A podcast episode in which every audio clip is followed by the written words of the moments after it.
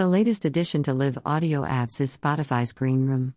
The app has been downloaded a total of 141,000 on iOS and 100,000 on Android.